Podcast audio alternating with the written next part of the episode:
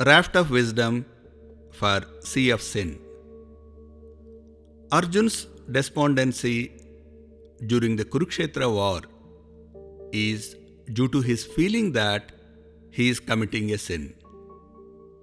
He feels that killing one's teachers, relatives, and friends is nothing but sin, and that we should turn away from such sinful action.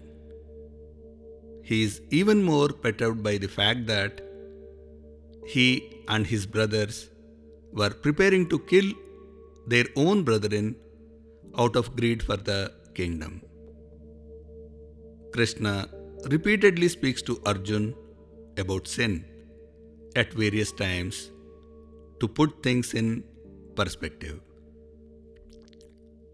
Krishna says, even if you are the most sinful of sinners, you shall safely cross the sea of sin by the raft of wisdom.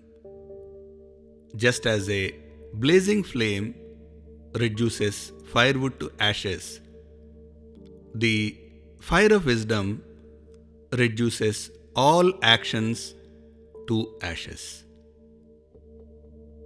For Krishna, sin is like darkness, which is dispelled by the light of wisdom and awareness. The darkness may have been there for a long time, or it could be pitch dark, but the light instantaneously dispels it.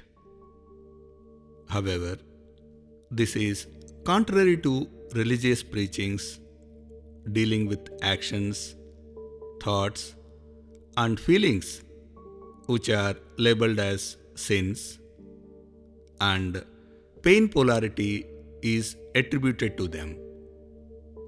Religions preach penance for sins both in terms of quantity and quality through various practices and rituals to obtain pleasure polarity by getting rid of the sins.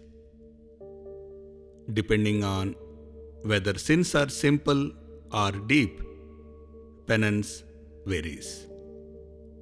If it is committed over a long period, greater repentance and remorse is required. But for Krishna, the length and depth of sin don't matter.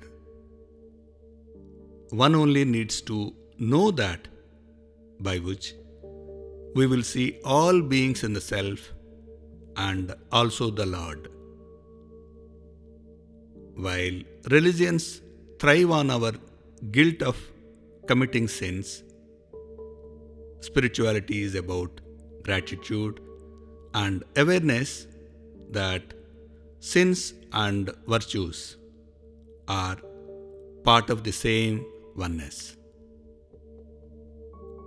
Next in the series is Wisdom is in the Self.